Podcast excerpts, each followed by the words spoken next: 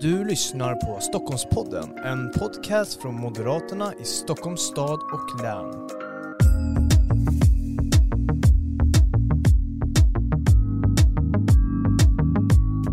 Välkommen till ännu ett avsnitt av Stockholmspodden. Det här är ju en podcast från Moderaterna i Stockholms stad och län och idag ska vi prata om en väldigt aktuell fråga. Det är nämligen så att finansminister Magdalena Andersson har idag den 20 september presenterat regeringens budgetproposition och regeringen föreslår därmed reformer om 74 miljarder med en satsning på välfärden i centrum. Och med oss för att prata mer om det här, för att djupdyka lite i det här, en väldigt händelserik höst har vi nog framför oss med den här budgeten och partiledarskifte i Socialdemokraterna med mera.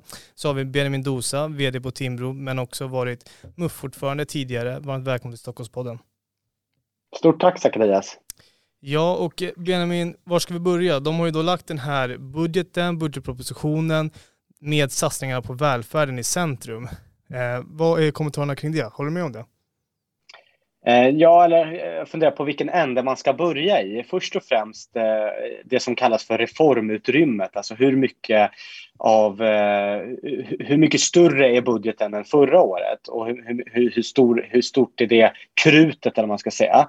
Det är ju hur stor stort 74 miljarder kronor. Ehm, och det är trots att vi ganska snabbt rör oss ur den här ekonomiska nedgången som vi såg framförallt förra året. Det är ungefär dubbelt så stort som eh, Konjunkturinstitutets prognoser var på. Så att man verkligen tar i från, från tårna, eller man, eh, Socialdemokraterna, regeringen tar i från tårna eh, när man ska kasta pengar på allt och alla. Och varför är då den här budgeten så pass stor? Jo, det är ju just för att man ska få både vänsterpartisterna glada och centerpartisterna är glada och miljöpartisterna är glada samtidigt. Eh, så det är, jag tror att det var Elisabeth Svantesson som sa att det är en allt till alla budget och det tycker jag är ganska eh, ett, ganska, eh, ganska bra helt enkelt. Och då finns det ju såklart en del eh, halvbra delar, eller en del bra delar, till exempel eh, ytterligare, jag tror att det är ungefär en halv miljard till rättsväsendet till exempel. Det är ju bra eh, utifrån ett moderat perspektiv. Eh, sen finns det delar som är riktigt dåliga, till exempel familjeveckan som var bland det sista som kommunicerades som man lägger ungefär 3,5 miljarder på. Så att satsningen på familjeveckan är ju bra mycket större än satsningarna på rättsväsendet. Eh, jag tror att det var Moderaternas eh, budgetchef eh, eller om det var chefsekonomen som, som, som, skrev det på Twitter att bara det administrativa som Försäkringskassan måste... Eh, alltså administrationskostnaderna för att hålla koll på familjeveckan är alltså mer än vad hela åklagaren Åklagarmyndigheten kommer få. Eh, så bara för att man ska få lite mm. perspektiv på det här. Eh, och eh, ja, hur finansierar man då det här? Jo, bland annat man lånar pengar på kommande generationer. Eh, man också man höjer skatten bland annat på snus, på cigaretter och på, på alkohol. men den största delen är ju lånefinansiering. och till exempel när man sänker skatten, man går fram med ett sänkt skatt, så är det ju även för till exempel personer som, som lever på bidrag, vilket då eh, utarmar arbetslinjen ytterligare. Man höjer också taket i sjukpenningen. Så det här är en, ja, en allt till alla-budget som inte kommer leda till eh, lägre arbetslöshet. Mm. Och eh, nästa år är det ju val i Sverige. Du säger ju att det är en väldigt stor budget. Men är det en klassisk valbudget då? då med, med krydda liksom med, med valfest för väljarna men också för de andra partierna? Skulle du säga det? Ja, men det skulle jag säga. Återigen, alltså att man, man både kryddar på lite extra för att det, det känns okej okay för att vi kommer ur från corona. Man kryddar på lite extra för att få med sig C och V. Men såklart så kryddar man på lite extra för att själv kunna ha några paradfrågor i, i valrörelsen. Så det tror jag definitivt. Eh, hade det här varit för två år sedan tror jag inte den hade varit lika expansiv. Mm. Och eh, jag ska citera finansminister Magdalena Andersson så säger hon att det här är en budget som tar Sverige framåt efter pandemin. Eh, om vi bara ska liksom ta det citatet och eh, djupdyka lite i det. Håller du med om att budgeten tar Sverige framåt efter pandemin? Eller blir det ett steg bakåt? Nej, definitivt inte. Alltså, tittar man på statistiken så har vi ju ungefär en miljon människor i utanförskap, 200 000 som är långtidsarbetslösa. Vi måste gå tillbaka till 90-talet för att ha så pass höga siffror. Och om man ska prata klarspråk så handlar det då framförallt om utrikesfödda. Då hade man ju hoppats på att det här var en budget som faktiskt tog tag i de problemen som finns kopplat till eh, att många utrikesfödda är eh, bidragsberoende och i arbetslöshet. Men det gör man ju inte. Tvärtom så lejonparten av de här pengarna går ju till höjda bidrag. Eh, höjt tak i sjukpenningen. Man har sedan tidigare drivit igenom eh, mer generös a-kassa till exempel. Eh, och tittar man på forskningen och evidens så är den i princip helt entydig. Högre bidrag leder till längre och högre bidragsberoende. Så den här, det här är inte en budget som kommer ta Sverige ut ur krisen. Mm. Andra menar ju på att den här budgeten är spretig, om vi ska lämna det citatet bara liksom, och prata generellt om budgeten så menar folk att den är spretig och att det endast finns ett tydligt konkret prioritering och det är ju att göra det mindre lönsamt att arbeta och det har ju du varit inne lite på här. Eh, men jag tycker ändå att det formar hela budgeten eller ja, rättare sagt sammanfattar budgeten på ett väldigt bra sätt. Eh, men jag tänker att Moderaternas ekonomiska politiska talesperson Elisabeth Svantesson konstaterar att budgeten misslyckade med att ta tag i Sveriges problem. Då har vi varit inne lite på det här med, med problemen, framförallt för att ta oss framåt eh, efter pandemin. Men det finns ju också det här med att kriminaliteten ökar, långtidsarbetslösheten eh, sätter sig fast hos människor och så vidare. Skulle du säga att om vi bara kanske fokuserar på kriminaliteten just i det här fallet, är den här en budget för kriminalitet att knäcka gängen helt enkelt? Nej, absolut inte. Och när man pratar om att knäcka gängen så behövs det ju mer resurser eh, till flera delar av, eh, av rättsväsendet. Alltså det är klart att vi behöver fler poliser, men det handlar också om kriminalvården, åklagarmyndigheten, Sveriges domstolar eh, har ju i flera års tid eh, ropat efter mer resurser. Att det är långa NFC, alltså Nationellt forensiskt centrum, Eh, som man skickar in sina DNA-bevis för till exempel har ju historiskt långa väntetider.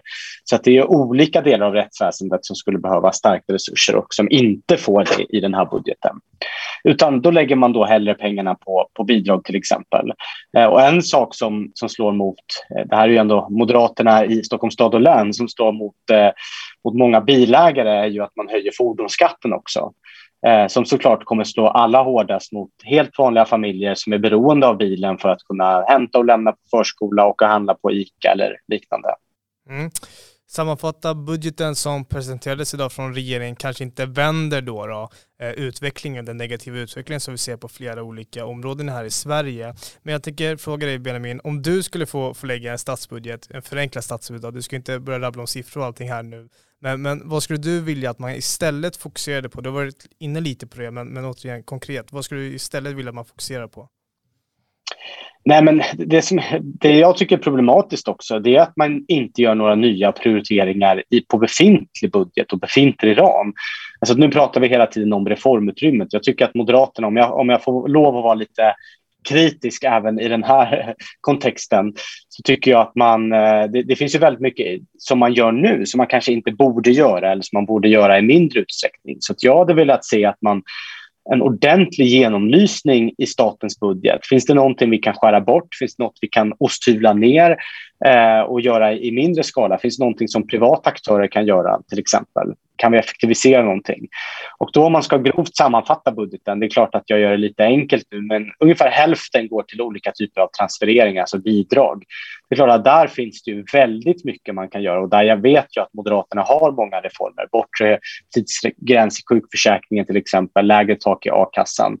Eh, det skulle ju delvis få positiva sysselsättningar sysselsättningseffekter, alltså det man tjatade om under allianstiden. Om det är fler som jobbar så är det fler skattebetalare och då blir hela kakan större för alla. Men det skulle också vara lägre kostnader för, för staten som man kan sänka skatten för. Så att, eh, ett kort svar på din långa fråga är att jag hade sänkt skatten avsevärt mer eh, än vad man gör i den här budgeten och än vad Moderaterna sannolikt kommer att presentera. Och jag hade gjort det genom att göra stora och kraftiga omprioriteringar på befintlig ram. Mm. Den här budgeten är ju komplicerad, den här budgetprocessen kommer ju vara komplicerad och väldigt infekterad i och med att januariöverenskommelsen föll några innan sommaren här.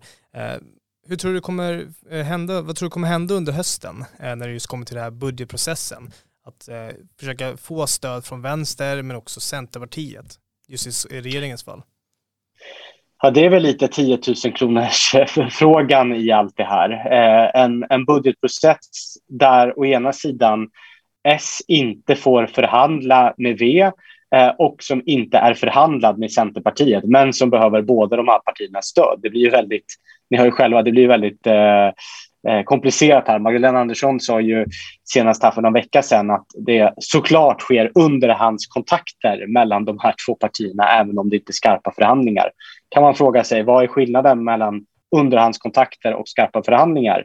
Men det är nog en fråga vi får ställa till Annie Lööf och Centerpartiet.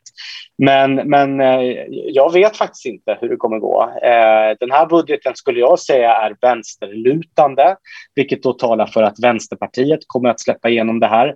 Eh, så den stora frågan är väl om Centerpartiet kan gå med på att den är så vänsterlutande. Centerpartiet har ju, det ska man säga, tidigare vid två tillfällen släppt igenom en borgerlig budget.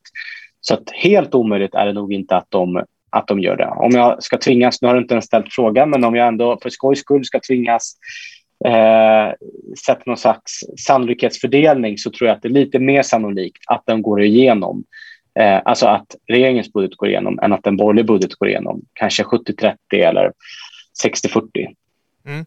Och vad blir effekterna då, då av om en socialdemokratisk budget går igenom då? Eller regeringens budget i det här fallet? Tänker du ekonomiska effekter eller Tänk, ja, politiska precis, effekter? Jag kan tänka, ja, vi kan ta båda om. Vi tar ekonomiska effekter först och sen så kan vi fortsätta med de politiska. Ja, men ek ekonomiskt så går ju Sverige relativt bra nu, eller stora delar av västvärlden går ju relativt bra nu. Det är ju tack vare att eh, jag menar, marknadsekonomin var mer robust än vad många trodde i början eh, och att det är företag som nu kan eh, dra tillbaka varslen och eh, börja nyanställa i, i relativt stor utsträckning. Tack vare att restriktionerna lyfts upp kan också besöksnäringen eh, börja anställa på nytt. Eh, så det är inte så mycket tack vare regeringens politik som det är tack vare eh, företagarna och näringslivet. Men det jag tror att den här inte kommer göra någonting åt det är den långtidsarbetslöshet som framförallt då finns bland utrikesfödda. Där kommer vi se väldigt små effekter, kanske till och med att långtidsarbetslösheten ökar något. De politiska effekterna är väl att jag har hört många som har spekulerat, hade det, vad, vad är egentligen bäst inför en valrörelse? Är det bäst att det är en S-budget utifrån då ett moderat eller borgerligt perspektiv? Är det bäst med en S-budget eller är det bäst med en, en borgerlig budget? Fördelen med då om en S-budget går igenom är att då kan de förhoppningsvis inte skylla ifrån sig så mycket. Då har man ändå styrt i åtta år eh, och eh, nästan alla budgetar har varit deras egna och framförallt då den sista. Eh, Går en borgerlig budget igenom kanske de kan försöka då spela kortet att ja, men vi har försökt här, men borgarna, de dumma borgarna har liksom stoppat vår politik här så att ni får skylla på dem. Jag tror inte väljarna köper det, utan man, man, alla har inte stenkoll på exakt vilka budgetar som har gått igenom när och man ser nog framför allt vilka som sitter i regeringsställning och det kommer vara S och MP. Eh, så jag tror helt ärligt det bästa för både Sverige och för, eh, för Moderaterna är ju såklart om en M-budget går igenom. Jag tror inte att kortet titta här nu vad, vad elaka M är kommer vara tillräckligt starkt. Utan tvärtom kommer det bidra till att vi har liksom en, en högeropposition som förhoppningsvis då har samlat sig och som innebär ett tydligt alternativ mot en eh, rödgrön, inte bara röra utan ett rödgrönt kaos mm. där man inte vet vilken politik som man kommer få igenom. Det hoppas jag blir liksom in, eh, ingången in i valrörelsen. Mm. Okej, om du, du hoppas det, men, men vad tror du? Om Moderaterna då kan, kan samla stöd för, för den budget som de kommer presentera här inom kort, eh, tror de kommer vilja, eller tror de kan och vill då fälla eh, regeringens budget och gå vidare med sin egen? Vill tror jag definitivt. Det är väl det som skiljer en tankesmedja från ett parti, att man faktiskt parlamentariskt försöker få igenom så mycket av sin politik som möjligt. Så det tror jag. Om man sen kommer kunna. Det beror väl lite på spänningarna mellan å ena sidan Liberalerna och å andra sidan mm. Sverigedemokraterna om man ska prata klarspråk. Eh, Sverigedemokraterna sa ju senast för någon vecka sedan att man inte bara, som man har gjort tidigare, eh, carte blanche kommer att rösta på en M-budget utan man vill faktiskt sitta med och förhandla om den. Det tycker jag är fullt rimligt utifrån ett SD-perspektiv att man vill. Och frågan är då, kommer Liberalerna kunna acceptera det? Eh, de har ju sagt, jag menar Nyamko har ju varit väldigt tydlig med att man vill ha en, en borgerlig budget och borgerlig politik och en borgerlig regering. Ja, då innebär ju det att man måste förhandla vissa sakfrågor med Sverigedemokraterna. Så att, eh, det blir väldigt intressant att se hur för mig som är utifrån och inte själv sitter i de förhandlingarna som säkert kommer vara väldigt jobbiga för Elisabeth och gänget så kommer det vara väldigt spännande och kul att få få följa den budgetprocessen. Mm. Och budgetprocessen är ju nära sammankopplad med den också statsministerprocess som så småningom kommer eh, verkställas i riksdagen. Och jag tänker här, har den här budgeten tagit hänsyn till den statsministerprocessen också? För vi ska ju få en ny statsminister här efter Stefan Löfven avgår. Eh, hur har den påverkat budgeten? Ja, alltså det, för jag tänker så här, om jag bara ska tänka lite mm. högt här, att um, Eh, Stefan Löfven sa det att om hans budget inte går igenom, då skulle han avgå. Det är ett ganska starkt verktyg då mot både Vänsterpartiet och mot Centerpartiet att triggar ni igen, eh, röstar ni inte igenom den här budgeten så triggar ni regeringskris igen.